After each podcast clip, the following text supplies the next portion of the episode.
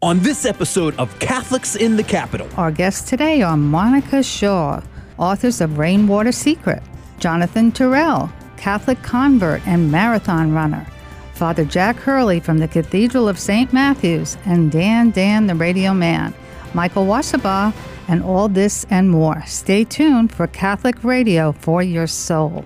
Catholics in the Capital starts right now. Good afternoon, friends. I am your radio host, Christina Cox, and thank you for joining us on Catholics in the Capital. We are coming to you from our nation's capital in Washington, D.C. Today, on Friday, February 23rd, 2018. Well, I'm excited to be here, for we have an interesting show today, and these are survival stories about people trying to change the world in a large way. You're going to want to stay tuned today because we have two great interviews coming up. My first guest is author Monica Shaw, and she has written a book called Rainwater Secrets. And it's a fascinating story about her aunt named Anna Goodwell, who joined the Medical Missionaries of Mary. And Anna leaps into the unknown and goes to work in Nigeria, Africa. Her life changes as she discovers that there are many people suffering from leprosy and they are living in terrible conditions, especially against the extreme weather conditions. They're not having the proper elements to live, like a home, food every day, education, to live without help, and to live in hiding. This is a fascinating story as we learn about how Anna leaned on God for her strength and faith to help these adults and children who were considered outcasts Monica is one of the most fascinating and compelling authors today, so stay tuned and listen to her heartfelt story. On our second interview, my wonderful co host Dan DiBiase is going to interview Jonathan Terrell, who is a convert to the Catholic faith. And he's a marathon man with a cause for running. Once an Anglican, he didn't like the way the church was. They were not pro life, so he left. He became a true Catholic. And Jonathan is the president of KCIC consulting firm here in Washington, D.C. He takes this world of marathon challenge to raise money helping children with mental disabilities. What makes this such an astonishing story is that Jonathan runs in all kinds of weather conditions. He runs in Dubai, where it's really hot. He runs in Antarctica, where it's so cold. And it could be raining in one place and snowing in another. But Jonathan's mental state is one of prayer. And this is how he survives all these adversities. He takes his faith and hope to seven continents. While Jonathan is running, his inspiration, he's saying the rosary. So it may give him strength and stamina to complete such a difficult task for running killer speeds for seven days. He turns to the Blessed Virgin Mary in prayer and asks for her intercession to her Son, Jesus Christ. Friends, today these stories are about survival, and survival is some of the toughest conditions in life. Are you in survival mode today? Are you just surviving on your own? Well, I would like to tell you you can survive if you believe in the Lord Jesus Christ. Now, think about Jesus when he speaks to his disciples when they were sailing in a sudden storm, and he tells them, You men of little faith, well, have faith, for you have to hold on in the toughest times in life, and these are tough times. These tough times will pass, and God will bring the light, so keep in prayer. Just remember in Exodus 12, 2. The Lord is my strength and my song, and he has become my salvation. This is my God, and I will praise him, my Father's God, and I will exalt him. Let us, friends, begin with a prayer of hope for all those that are trying to survive in the world right now. So if you're listening, let's pray together. In the name of the Father, the Son, and the Holy Spirit. Heavenly Father, I am your humble servant. I come before you today in a need of hope. There are times when I feel helpless. There are times when I feel weak. I pray for hope. I need hope for a better future. I need hope for a better life. I need hope for love and kindness. Some say that the sky is at its darkest just before the light. I pray that this is true, for all seems dark. I need your light, Lord, in every way. I pray to be filled with your light from head to toe to bask in your glory, to know all is right in this world, as you have planned and as you want it to be. So help me, dear Lord, to walk in your light and live my life in faith and glory. In your name I pray. Amen. Joining me in the studio is my co host, Michael Washabaugh, who will tell us what is happening with Pope Francis this week. Hi, Michael. How are you? I am doing very well. How are you, Christina? I'm doing wonderful. We had a couple of warm days this week. It's been beautiful. It's been such a nice break from the frigid temperatures that we're used to. You were mentioning about the runner who ran in in Antarctica. Yes. He could probably have trained here in Washington D.C. to get prepared for that. It was bitterly cold over the well, he lives here or weeks. works here. Yeah, so, I he, mean, he was ready for it. he probably trained here. I know. Let's get started with some Vatican news. Unfortunately, we must start on a somber note. The tragic shooting that happened in Florida has made its way across the sea all the way over to Pope Francis. The Pope has come out and offered his condolences, saying in a letter on February 15th that he was, quote, deeply saddened to learn of the tragic shooting, end quote, that took place at the Marjory Stoneman Douglas High School in Parkland, Florida. It was just a terrible, tragic event. He also prays that the Almighty God may grant eternal rest to the dead and healing and consolation to the wounded and those who grieve, with the hope that such senseless acts of violence may cease. Pope Francis invokes upon all of you the divine blessing of peace and strength. That was in a letter addressed to the Archbishop Thomas Wenski of Miami. That, again, just a terrible, terrible incident that happened down at Parkland, Florida. And it's honestly, Christina, it's been something that's been happening too much for my liking. I mean, Yes, one one time is one time is too much, but now it's becoming almost a, a regular occurrence. No, well, you have to worry about when you send your children to school, and um, And that shouldn't be the case. And it happens, and then people forget about it. And then a couple of months later, we have another incident. Yep. And um, so, on behalf of the Guadalupe Radio Network and all the people that work here and at Catholics in the Capital, we want to give our deepest condolences to the families and to the victims.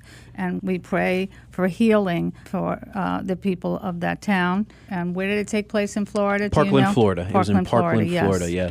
And then lastly, Christina, uh, some interesting news. Not necessarily in the best light, but interesting nonetheless. Pope Francis said in a conversation with Jesuits during his recent visit to Peru, he said that Pope Francis will meet regularly with victims of sexual abuse on Fridays, and that while the percentage of priests who abuse is relatively low, even one is too many. Again, just everything in the news today seems to be funneling around abuse and violence, and it's nice to see that Pope Francis is willing to, up. yeah, speak out and, and to offer the consolation and the support. I think that's a big thing. He, he's offering support by meeting with these people who have been abused Yes. personally. So well, he did that when he him. came to um, his came to the U.S. Exactly. He did meet some people that were abused by even some priests or whatever, and he pulled the people aside and he apologized. Yeah. So And good for um, him. Yes. Good for him. He's doing a great job. Well, let's keep Pope Francis in our prayers and um, hope that he continues to have a safe journey wherever he goes. Well, Michael, thank you so much for joining us with the Pope Francis report today. Yeah, of course. And um, so we look forward to uh, getting Dan Dan, the radio man, on next. Sounds good. Okay, great. right. Thank you. Catholics in the Capital will return right after this break on 1160 AM WMET. Established in 1992, the Susan Andrew Mona Foundation was founded on the element of a mother's love for her son. 26 years later, this local nonprofit operates on nothing less and carries on the tradition of neighbors helping neighbors. For more information, to donate, or to follow our projects, please find us on facebook.com backslash S.A. Mona Foundation. That's facebook.com backslash S-A-M-O-N-A Foundation.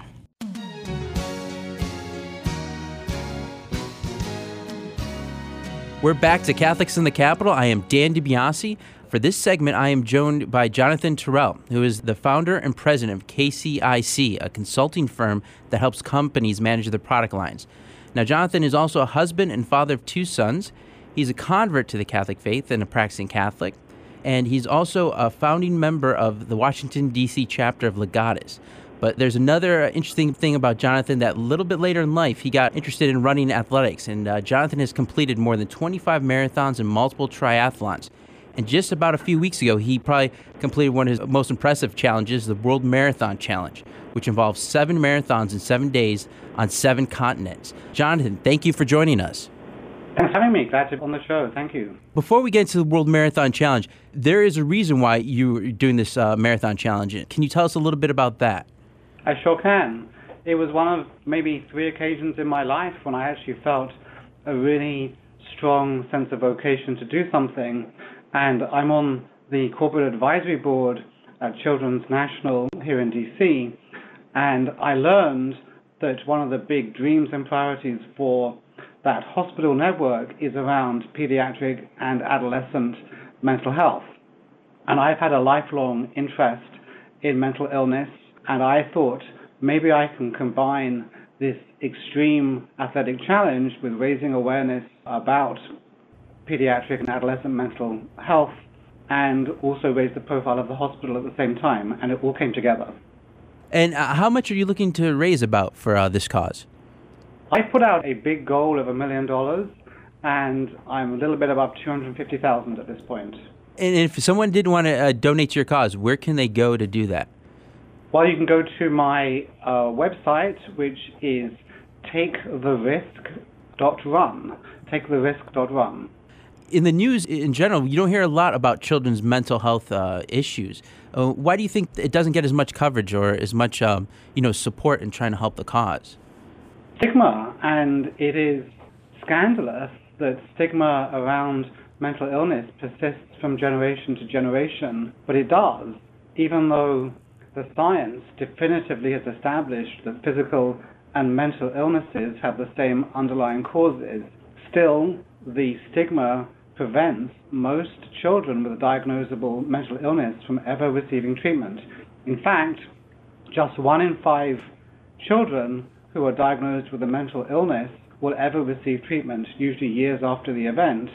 But pediatric mental illness and adolescent mental illness does affect about 20% of all children at some point in their childhood. Wow, so it's about one in five children is potentially going to suffer from some kind of mental health issue. So that shows, you know, how prevalent it is, and it doesn't even get anywhere near the attention it deserves. It's practically impossible to find something that will give you more bang for your buck, either because with some early intervention, the entire span of a life can be changed. And not only have we had some horrible, tragic teenage suicides in the area in recent months. But beyond that, you hear about someone losing a brother or a son in their 50s who'd struggled through their entire lives with schizophrenia or another mental illness, but it was undiagnosed in childhood, and if it had been caught early, the, the outcome of their lives could have been so different. And the amazing thing, too, is to help build awareness, you kind of went out and did something a little bit beyond normal. So you, you participate in this World Marathon Challenge. And again, it's seven marathons in seven days on seven continents. It started, I'll just run down through the list. On day one, you're in Antarctica. Then you go to Cape Town, South Africa. Then Perth, Australia. Dubai, Lisbon, Portugal. Then Cartagena, Colombia. And then you finish in Miami, Florida. I just have to ask you the first marathon you ran, Antarctica, obviously you had to probably dress a little bit warmer for the climate and everything, but what was it like running Antarctica? And did you have to adjust anything in your, uh, your approach to running the marathon? it was cold, even though it was summer in Antarctica, it was cold, and we had to run essentially on ice with a little bit of snow on top of it, but the surface was essentially blue ice. So we had to wear you know, specialized running shoes with enough grip on them to allow us to run on that surface. And fortunately, we'd had some really frigid weeks of weather here in the DC area, and I was able to test out all my running gear ahead of time. So simply having the right equipment was important. What took many of us unawares is that during the course of the race, the temperature dropped dramatically and the wind really picked up. Of course, you have to be careful not to wear too many clothes because once you start sweating at that kind of temperature, the sweat turns to ice, and that is really dangerous as well. But many of us were caught out with insufficient clothing towards the end of the race, myself included. Now, was there a venue that you really enjoyed running in, or you had the best experience during the, the World Marathon Challenge? I think I had uh, maybe three or four favorite places. Uh, definitely Cartagena in Colombia was one of my favorites. I hadn't been to South America before, and I take a lot of energy from the sights and sounds and people. And for that particular race, we were running through the uh, walled old part of the city, and there was piazzas and people out strolling, and and horses and carts and all kinds of stuff, and it was just a a fun place to run. Another fun place was Dubai, when we were running next to the Persian Gulf, and there was that you know iconic skyline of Dubai and the uh, tower blocks and Gulf Arabs walking along in their robes and and women in burqas and just such a mix of, of cultural experience. And that was a really interesting place to run as well. I imagine so seven marathons over seven days. Was there a point during this challenge that you kind of hit a wall possibly? Or you had the, the toughest struggle? And if so how did you kind of overcome it? Or did you prepare ahead of time for it i was extremely well prepared and i have to give a shout out to the, the two coaches and trainers who, who got me ready for this event and it, it went pretty much according to plan until the fifth marathon in lisbon when i had a, a stomach upset and you know vomited early in the race and had other issues going on and I had made a deal with myself that success looked like running every step of every race. I was not going to walk. And I really struggled in Lisbon. It took me six hours, the slowest marathon I've ever run. And I was very connected to the saints, and I was very connected to my chapter of Legatus and many other people who I'd asked to pray for me. And I felt sustained by their prayers and in particular, I prayed to uh, Blessed Karl of Austria and to St. Timothy and felt that, you know, I could keep going. And that was a very profoundly spiritual experience to be grinding out that marathon. From what I understand, from going from each location over the seven days, you had transportation provided. Now, I'm kind of curious, in between the races, what did you do to rest or recuperate, prepare yourself for the next one? So, most of the races were run in the evening hours or at night. For instance, in, in Dubai, I finished at 2 a.m. And I have evolved a whole recovery protocol that I go through after these races, which involves a lot of stretching and yoga and rolling and using a compression system, which takes me, you know, close to two hours to do all that. And then I have to eat and drink a ton as well. So by the time I finished all that, there wasn't really any time to sleep and we had to go straight to the airport. So, you know, we'd get on the uh, flight, and I'd just sleep as much as I possibly could on the flight. I'm not a big sleeper at the best of times. I get by just fine on six hours sleep, and I didn't get a lot of sleep on this trip, but it was enough. And then, what must have been the, the feeling like when you crossed the finish line in Miami, Florida, the last day of the challenge? What was that like? Was it just pure exhilaration, or you just completely exhausted? I had a tough time of the seventh race as well. My stomach problems were bothering me again, and I was having trouble keeping anything down. But I was supported there. I was surprised. I had a whole bunch of maybe 14 people came down to, to, to support me. I knew my family was coming, but lots of friends and colleagues came down as well. So I was really energized by them. And, you know, I was just kind of grinding this marathon out again, but I had one of my PR people run with me for a loop, and then one of my trainers, Tiffany Nesfield, ran a loop with me, and then my two sons ran some, but one son in particular, Tristan, he ran a loop, and that was very energizing. But then he saw on that final loop that I was really suffering, so he stayed with me. He ended up running almost 11 miles, which is the greatest run of his life, and my coach Tiffany jumped back in, and they kind of entertained me and sustained me through that last loop, and then we got to the final turn, and I had 2.6 miles to go, and Tiffany said, "Come on, let, us go for it." And I suddenly found this last burst of reserves of energy, and I was able to tear down the last couple of miles and almost sprint the last mile. And I wanted to go over the finish line holding a banner for Children's National, and Tiffany had a tough time getting ahead to get that banner to me, but then I held it and went across the finish line. And of course, I had so many people there. Of course, I was you know excited and exhilarated, But then there's a picture of me just a couple of minutes later with my eyes closed and, and just looking completely spent. And we went out to celebrate uh, for dinner, and unfortunately I fell asleep at the table, but um, everyone forgave me. And that's amazing because you think in running you're solo, you're by yourself, but it's great to hear that you had your trainer, your son's there, you know, your family to kind of take the journey with you. And you kind of even mentioned a little bit earlier you had the communion of saints at times helping you. And I'm kind of curious because you're a practicing Catholic, and can you talk a little bit about how your faith has kind of impacted your marathon running, your athletics, this challenge, and maybe vice versa? The athletics has impacted your faith. It definitely has, and, and running is a deeply spiritual activity for me. And of course, you know, St. Paul frequently uses the metaphor of running in his epistles. And, you know, I stayed the course and all that sort of thing is, is very much part of his writing.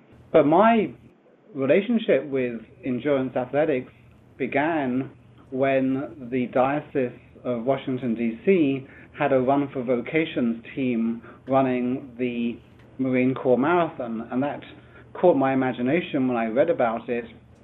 And I was in terrible shape physically at the time, and I decided to run a half marathon just to see if I could, and then joined that Run for Vocations team.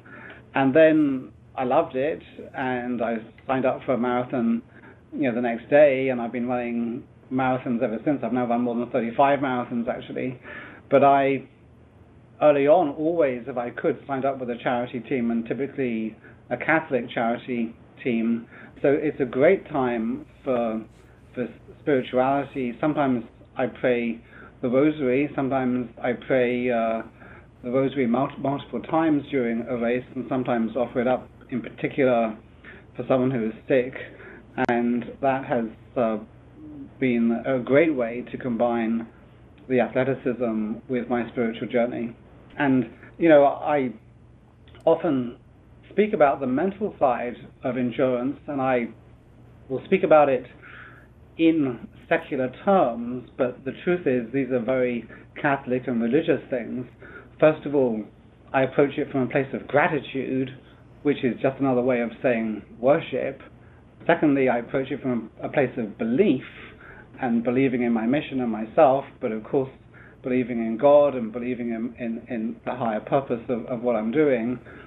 And thirdly, for my relationship with pain, and it is painful to run these endurance events, but you know, suffering is something that we can offer up in our Catholic faith, and, and we do learn to endure discomfort. We do have a mortification as part of our spiritual inheritance, and so really, my Catholic faith and my relationship to endurance athletics are very profoundly, deeply connected. Again, if you want to help children's mental health issues and support Jonathan's cause, you can still go to the website taketherisk.run. You could make a donation because even though I believe, even though the challenge is completed, Jonathan, you're still in the process of still trying to raise funds for children's mental health services, right? Yes, not just funds, but also awareness. The day after I got back, I hosted an evening of awareness at my children's school uh, with psychiatrists from children's and, and parents uh, with an opportunity to, to ask questions, which I intend to be just a prototype. And I'm looking to really hold evenings of awareness at least once a month at DC schools to get this subject of, of adolescent and pediatric mental illness out and have better, normal, healthy conversations about it so that parents and children can think about this not as some sort of weakness or something to be ashamed of, but simply as, as an illness like any other that can be addressed. So this will probably be a lifetime commitment for me to focus on Children's National and to focus on this particular issue. Again, the website is taketherisk.run. Jonathan, I want to thank you for joining us for this segment. Thank you. Thanks for having me. Thanks a lot. This is Catholics in the Capital, and we'll be back after this break.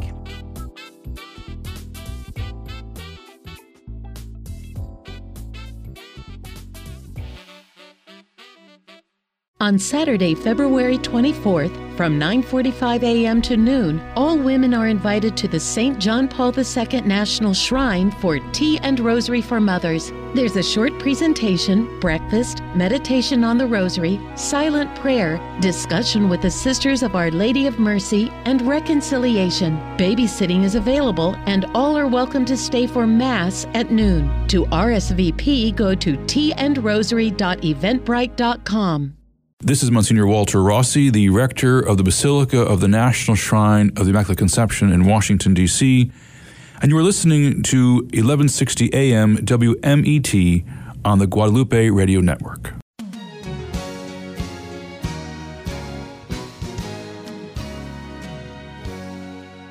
Welcome back to Catholics in the Capital.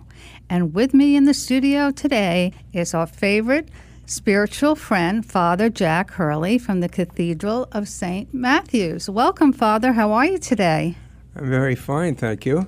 It's uh, glad to hear that. Moving along into Lent, I stay away from chocolates. Oh, don't mention that. That's my weakness. So, what saints have you brought us today? Well, in the coming days, we celebrate the memory of three remarkable women who gave their lives in witness to love of God and neighbor Mother Katharine Drexel, and the martyrs Perpetua and Felicity. Katharine, who lived from 1858 to 1955 and who was canonized in the year 2000, was an heiress of one of the wealthiest families in America, the prominent Drexel family of Philadelphia. Early on, her religious concern extended to those outside the church and on the periphery of American society, namely Native American Indians and African Americans. At the age of 20, during a private audience that she held along with others with Pope Leo XIII, she urged the Pope to send priests to serve the Indians. But he responded, Why not become a missionary yourself? Consequently, she realized a call not only to share her wealth, but her life as well to those in need. In the 1890s, she established a religious congregation, the Sisters of the Blessed Sacrament for Indians and Colored People. Annually, from her inheritance, hundreds of thousands of dollars went to the support of projects for Indians and blacks. In the 1920s, she contributed $750,000, a lot of money at that time, certainly, toward the founding of Xavier University in New Orleans, the only Catholic college established for blacks. By the time of her death, on March 3, 1955, she had been responsible for establishing 145 Catholic missions and 12 schools for Indians and 50 schools for black students. Her burial remains at the Mother House in Bensalem, just outside Philadelphia, will shortly be transferred to the Cathedral of Saints Peter and Paul there in the near future. Why?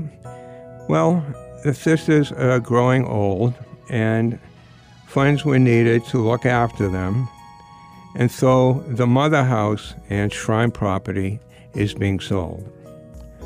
The exceptional character of Katharine Drexel's commitment in an era of rigidly enforced segregation may have been far from the consciousness of many Americans, including many American Catholics, but it certainly had a profound witness value. I do also want to single out the celebration of Perpetua and Felicity this coming Wednesday, March the 7th.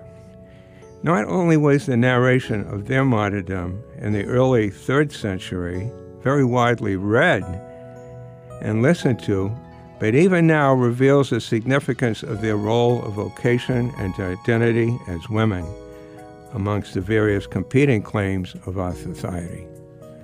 That's wonderful, Father. Uh, I know we only have a few minutes, but I wanted to ask you. First of all, she must, uh, Katharine Drexel must have had quite a vision, and because she was educated, she knew the uh, value of that, and she had a deep compassion for other people that didn't have those opportunities. Plus, how can you say no to Pope Leo? How do you say no to a pope? Just make a suggestion. That's it.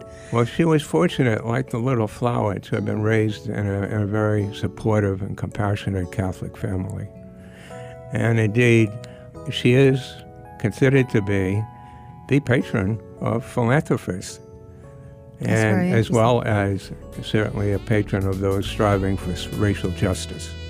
Wow, well, that's very interesting, and I would love to hear more. And I would love to go to the Cathedral of Philadelphia when they move her there. That will be certainly uh, probably a mass and attract a lot of people.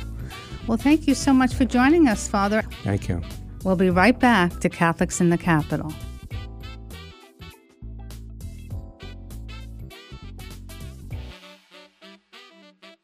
Mona Electric Group is the leader in commercial and industrial electrical contracting in the DC Baltimore metro area with over 700 employees and over 250 trucks on the road. Founded by Cap Mona in 1966, Mona leads the industry in electrical service, renovation construction, new construction, fire alarm system, data system, and security system solutions. And with over $10 million in charitable giving as published in the Washington Business Journal, Mona Electric Group is the responsible choice in commercial and industrial electrical contracting. Visit getmona.com for details. That's getmona.com. Are you looking for a school for your daughter, grade 6 through 12, that offers an inspiring education grounded in the teachings of the Catholic Church? Oakcrest School, an independent all girls school, has been doing that for over 40 years. For more information or to set up a tour at its beautiful new campus centrally located in Vienna, Virginia, go to oakcrest.org forward slash WMET. That is oakcrest.org forward slash WMET.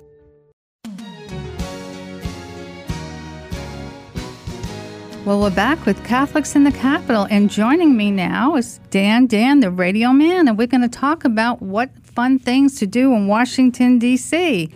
How are you, Dan? I'm great, Christina. How are you? I'm doing well, thank you. So, what's going on? You know, this is Black History Month, and there's a lot of events going around town. Yes, so yeah, it's a special month, Black History Month. And for this weekend, I picked out uh, a couple things. Uh, first, in particular, the Martin Luther King Memorial. Um, a lot of people might be familiar with it. It's probably not one of the more notorious memorials, but it is a great one to go to, and I highly recommend it. And actually, this Saturday, they're having a special talk titled The Preacher and Two Presidents. Uh, and it's about Martin Luther King's relationship with uh, President Kennedy and then President Johnson during the civil rights movement. They're giving a talk this Saturday at 4 p.m. and 6 p.m. at the memorial, so it should be outside. But I, I implore people to go, if you can't this Saturday, go another day because they usually have a, a ranger that comes out daily, gives talks about the memorial and highlighting different historical facts and a lot of the quotes that you see around the memorial. So it's a great memorial to go visit, and I highly recommend it this month especially. I haven't been over there yet, but it's such a beautiful piece of art. I don't know who the artist was that carved that image of uh, Martin Luther King, but it is really powerful. Yeah, and it's great to learn why they structured the memorial that way because he's coming out of a mountain. Oh, was uh, that it? himself? Yeah, a piece of the mountain's coming out with him in front of it, and so I don't want to still any thunder, but uh, go to the site so you can learn why it was designed and built Okay, I that will. way. But it's very interesting. But another thing I implore people, since it's- Black uh, History Month, is to go to the National Museum of African American History and Culture. Now, I know this is one of the harder tickets to get in to see the museum. So if you want to go there, you have to get a time pass beforehand. Um, and I know when it first opened up, was one of the hardest tickets to get. I haven't had an opportunity to go myself. My wife went, and she just raved about it. Really? And I know she was there for two hours, and she said that didn't even do it justice. Um, you need to go back multiple times. But obviously, this museum goes through many different periods. So we're going, you know, through slavery, the post-Civil War Reconstruction, the Harlem Renaissance, and the Civil Rights Movement up until today. I highly recommend people to go to it. I've heard nothing but great things about it, and I know um, on February 26th they have um, the U.S. Army Band Pershing's Own coming to perform there at 3 p.m. So if you have a chance on that day to come out for that concert, uh, that's an event there uh, specifically. But I would go just for the museum itself, and I know they're always having new events and exhibits. So that is a must for uh, you know Black History Month. Well, I drive by there a lot when I'm going out uh, to uh, Arlington, you know, going out through 14th Street. And it's in such a great location. It's right there by the Washington Monument, and they always have lines wrapped around that museum. So it's popular from the day it opened. Yes, right there on Constitution Avenue. It's you know right there in the midst of the National Mall. A great location.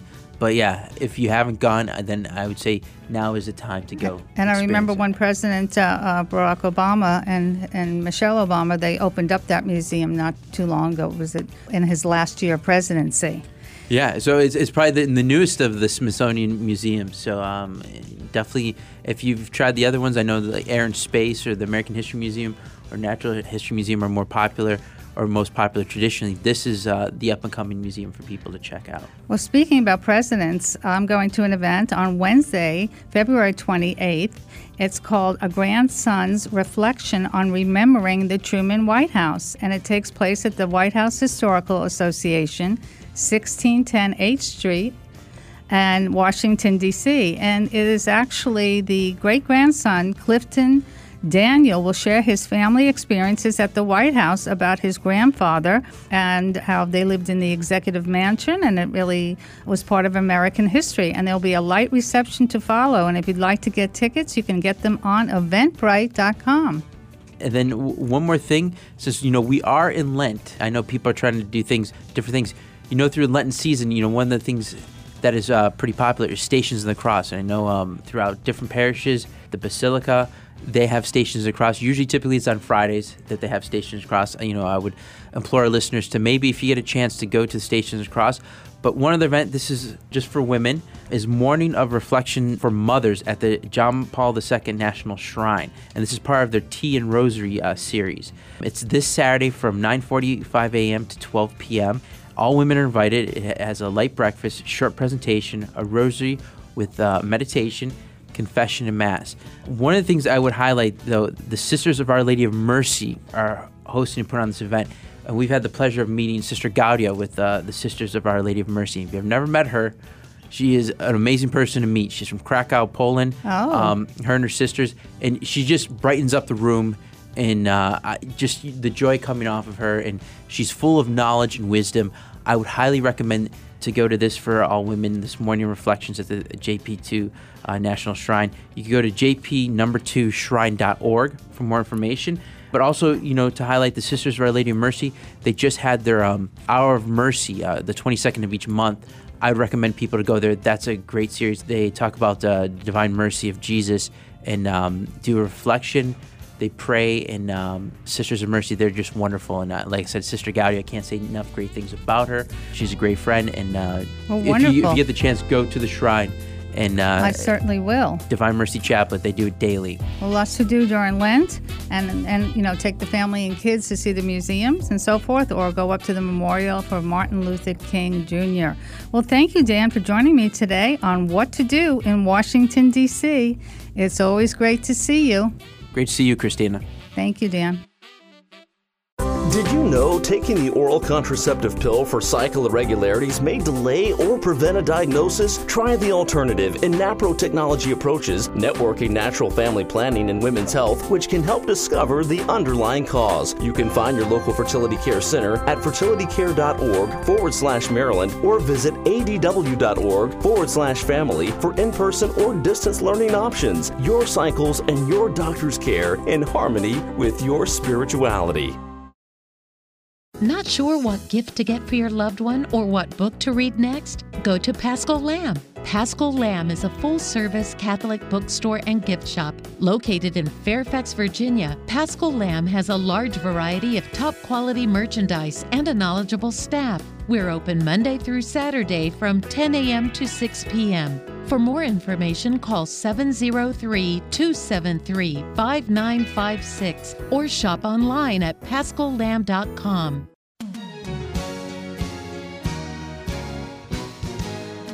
And now on Catholics in the Capital, I'd like to welcome my special guest, Monica Shaw, author of Rainwater Secret. How are you today, Monica? Welcome. Thank you very much. I'm doing well. I appreciate you having me on. Well, I just love your book and I can't put it down. And especially, you know, I was reading about the medical missionaries of Mary the other night, and their wonderful order. And I would love you to tell our audience today about the sisters and about how it began. The Medical Missionaries of Mary were founded by Mother Mary Martin back in 1937, I believe, and their mission was to bring a love of God to others through a through a service of healing. So they would go out to wherever they were needed and bring medical help. And um, their motto is rooted and founded in love. They're based in Drogheda, Ireland, and um, it's just a, an amazing group of women. And an astonishing story. And the women were from Dublin? Dublin, Illinois, uh, so in Massachusetts and New York, or that's where they have offices, uh, correct? That's that's where they have offices. Their their mother house is in Drogheda, which is outside of Dublin, and then in the United States they have offices in Illinois, Massachusetts, and New York. So the heart of the story is that your great aunt, who you call Anna Goodwill, but her real name was Lily Murphy, she joined Correct. up with the um, medical missionaries of Mary, right? What attracted her to this order?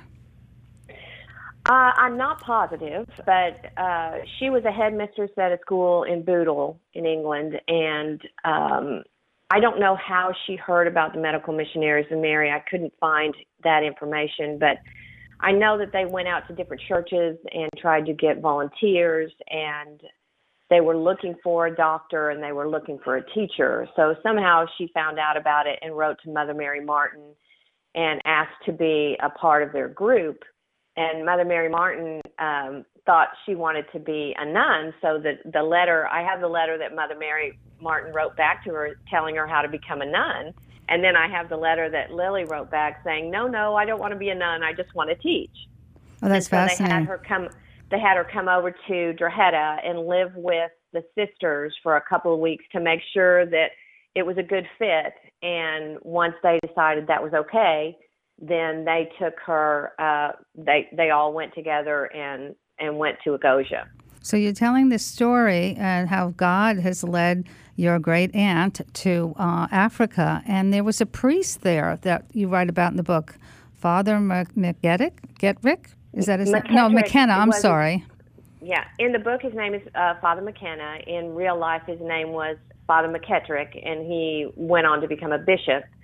And um, he was the first, one of the first ones out there. And uh, when he he went, he said that he was just astonished by all the people that were just out in the middle of nowhere in the bush. They were banished from their villages because they had leprosy and they were so afraid of everybody else in the village getting it that they would kick them out of the village. And so they were just out in the bush in the middle of nowhere. There were babies and children and adults just left to fend for themselves. And so he went to Mother Mary Martin and asked her for help to establish these villages. And so Ogoja Leprosy Settlement was the first village established, and they gave each family or each leper a plot of land. They uh, helped them build a thatch hut. They gave them uh, an area to grow their own food and really just gave them back their dignity. They gave the kids an education and the adults an education. You know, we never hear about leprosy really anymore, but it does exist in certain places in the world and um, it, like God had a plan to bring uh, a father and your aunt, great aunt, Anna Goodwill there and ma- really make a difference. I, I can't even imagine what it would be like to be an outcast, to be able to have to hide and live in bushes and not only feel embarrassed, but not even be able to be treated. You know, like a human being. With uh, right. So this must have attracted you. This wonderful story. What made you decide to write the book? Was it because of that? No, actually, I I didn't know that much. I I knew my great aunt. I went to visit her a couple of times in England. Uh, she came to Dallas several times, but I was younger and honestly, I was too dumb to ask any questions at that point. Mm-hmm. And uh, so when I I was reading another book, the Guernsey Literary and Potato Peel Society, and it reminded me of Lily, and I couldn't get her out of my head. And so I thought, well, I'm going to go research and find out about it a little bit more. And the more I researched, the more fascinated I was by the story. And then I got in touch with Sister Catherine, uh, who ran the archives at the uh, Medical Missionaries of Mary, and we emailed back and forth. And I decided to plan a trip to Dublin.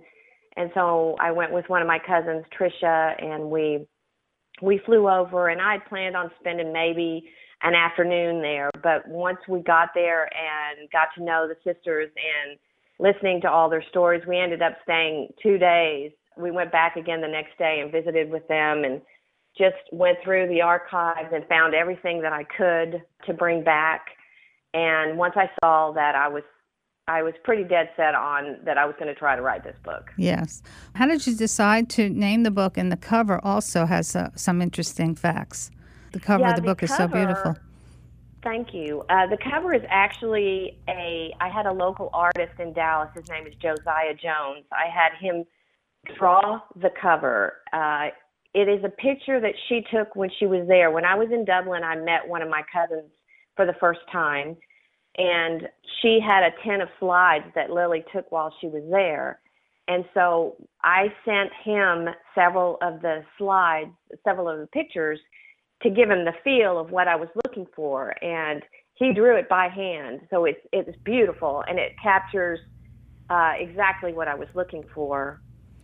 So uh, and, and as far as the um, the name of the book, uh, The Rainwater Secret, when she was interviewed once, I can't remember if it was a, a, a newspaper in England or if it was the Dallas Morning News, but she was talking about when she was younger and a, a German plane landed in their backyard during the war and that they were on rations and they were drinking the rainwater and the interviewer said she got kind of a twinkle in her eye and she said um I guess I'm back to rainwater talking about what they were doing in Africa and that stuck with me.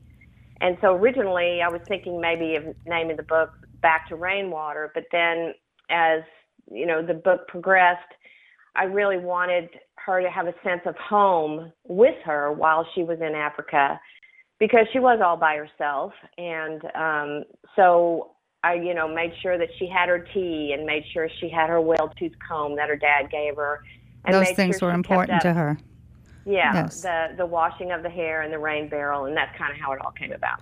Well, we only have a couple more minutes, so I want to uh, get to a couple more questions real quickly. So, what will the readers come away with after reading the book? What were you trying to uh, inspire this good news for Catholics? You know, it is good news for Catholics. I think that with everything going on in the world today and all the negativity, I really want people to see. I, I think this book is all about hope. It's all about good, love. It's all about good people. And I, I hope that it inspires people to do good, to just be positive. Right, and to be there are hopeful good people. and to have yeah, faith. absolutely. So, um, Right. you know, so let, let me ask you what this inspiring story, what did you learn about Anna's faith and trusting in God's will? it was undeniable. It was unstoppable. Um, she she never seemed to waver. Uh, she was always very. She was a lot of fun. She was always very calm, and uh, just I think because she had such a good strong belief, and you know I think what it's done for for me is just strengthened my belief in the good in the human race. I do think people are naturally innately good. And if if you remember that, then maybe you can spread that goodness around. Well, thank the Lord. That's beautifully said. And um, a couple more questions before we have the last couple of minutes. I know that when I met you, we were able to get your book to Tyler Perry. I mean, let's. You're probably thinking about you want to make the movie, right? I would I would I think it would be a great movie. Um and yeah, I, I was able to get the, the book into Tyler Perry's hands, so I'm just keeping my fingers crossed that he read it and maybe wants to do something with it. Um, you know, I think, like I said, I think it would be a great movie, uh, an uplifting movie. Send him this radio link when we're done, and ask Mr. Perry to make the movie for you. It's a fantastic Yeah, there book. you go. Rainwater Secrets. And where can we go to get the book? Please tell us the website and how they can reach out to you.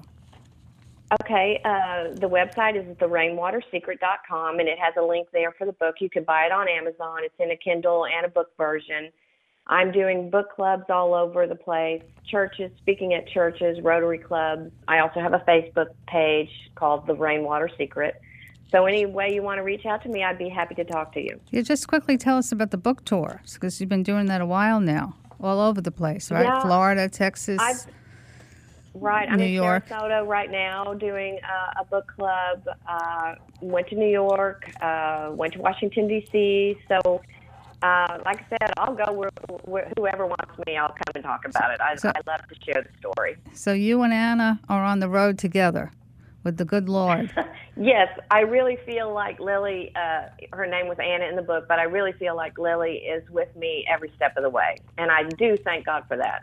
well, do you think there'll be part two? Or, or uh, do you think you'll discover more You if you go to Nigeria? That maybe you might write a second book. I would love to. Uh, the a portion of all the proceeds of the book go to the Medical Missionaries of Mary. They are still in Abakaliki, which is right close to Ogoja, and it's one of the areas that Lily worked.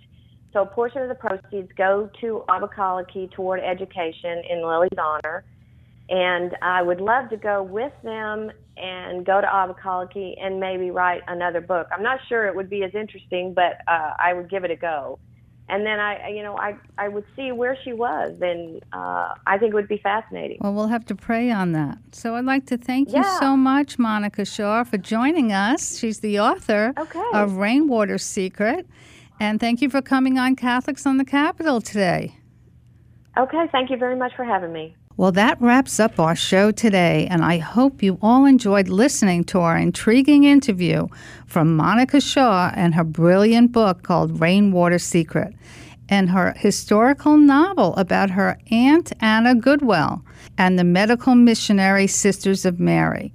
If you want to get the book, www.rainwatersecret.com if you want to get Monica Shaw's book. And the inspiring story that Dan told today for Jonathan Terrell, a real life hero running on faith and prayer around the world. That was fantastic. Thank you, Dan and Jonathan, for that wonderful interview. And thank you to our spiritual friend and special weekly guest, Father Jack Hurley, who's a wonderful priest from the famous Cathedral of St. Matthew's the Apostle, and those wonderful saint stories about Mother Katharine Drexel and Saint Felicity. Father is hosting his Bible series, and there are many things going on in the cathedral this week, especially today at 3 o'clock Friday. We have the Stations of the Cross, and then they have a meet and greet afterwards to meet some new people in Washington. I want to thank Michael for joining me today about Pope Francis and let us keep His Holiness in our prayers. And I'd like to thank Dan with his stories about what to do in Washington, D.C. It's always a fun segment.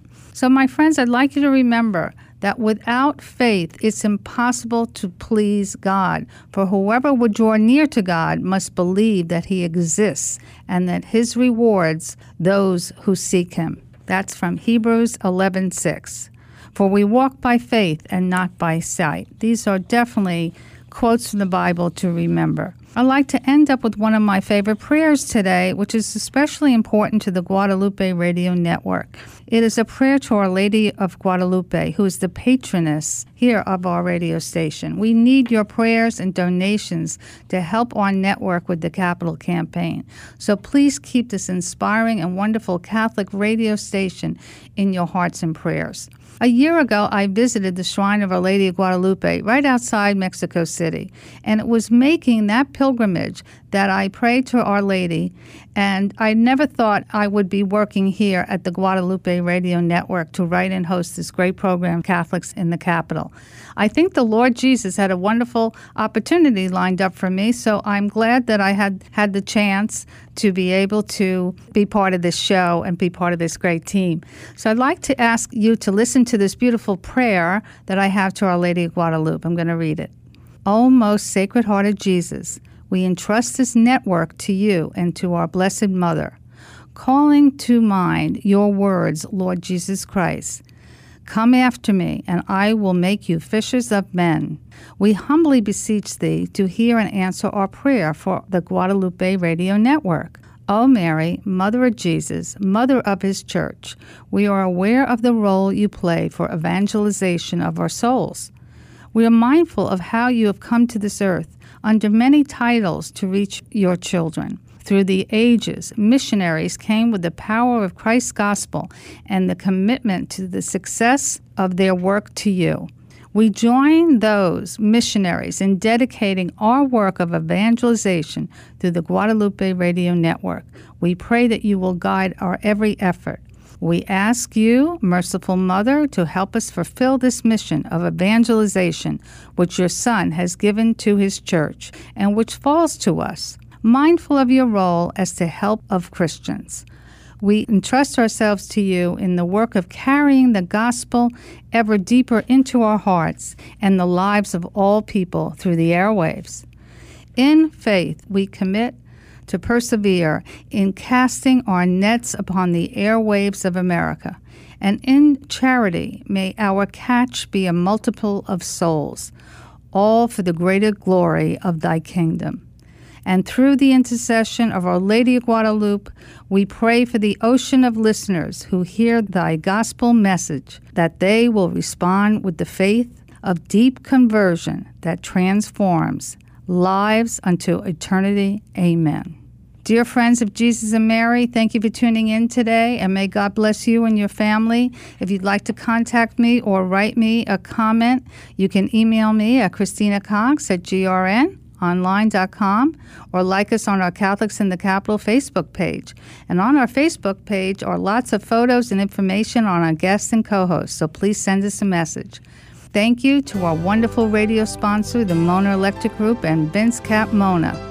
Tune in next week when we will have an interview with Paul McCusker, producer and writer of The Trails of St. Patrick and their new audio theater project for the Augustine Institute.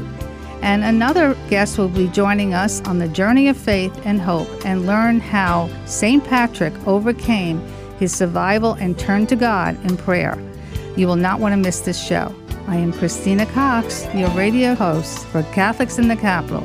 Don't forget to tune in next Friday at 1 o'clock on WMET 1160 AM on the Guadalupe Radio Network. Join me in saying, May God bless the Roman Catholic Church and may God bless America.